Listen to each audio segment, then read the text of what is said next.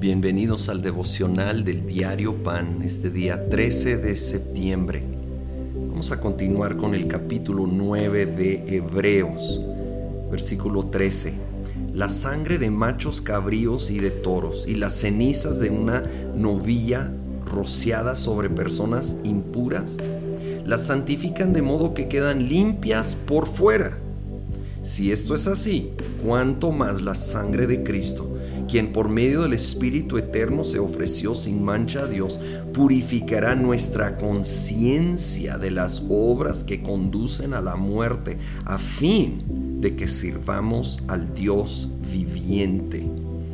Bien, entonces esos sacrificios y, y, todo el antiguo pacto estaba enfocado en limpiar por fuera, pero Jesucristo limpia desde adentro, desde el corazón y habla de purificar nuestra conciencia, purificar de nuevo estos pensamientos internos que nos mueven.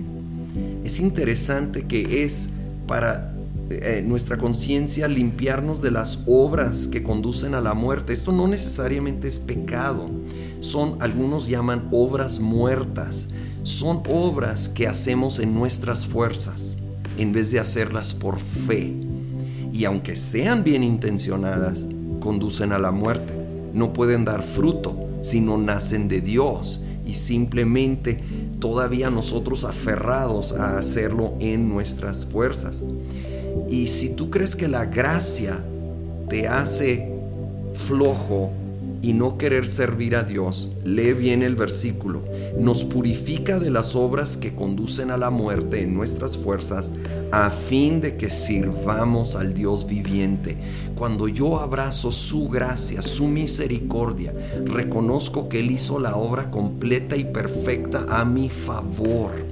Esto no me lleva a una pasividad, mucho menos a un una actitud permisiva con el pecado, me lleva a querer servir al Dios viviente, pero no en mis fuerzas, no en un razonamiento de que, bueno, ahora eh, de alguna manera voy a compensar con, por aquel pecado haciendo esto y aquello, no, sino en profundo amor y agradecimiento por la obra perfecta hecha por Cristo Jesús. Entonces soy impulsado a vivir y servir al Dios viviente.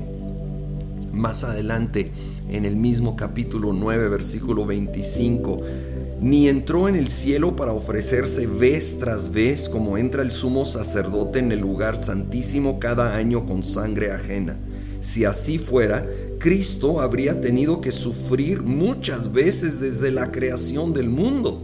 Al contrario, ahora, al final de los tiempos se ha presentado una sola vez y para siempre a fin de acabar con el pecado mediante el sacrificio de sí mismo. Jesucristo hizo la obra una vez y para siempre en la cruz.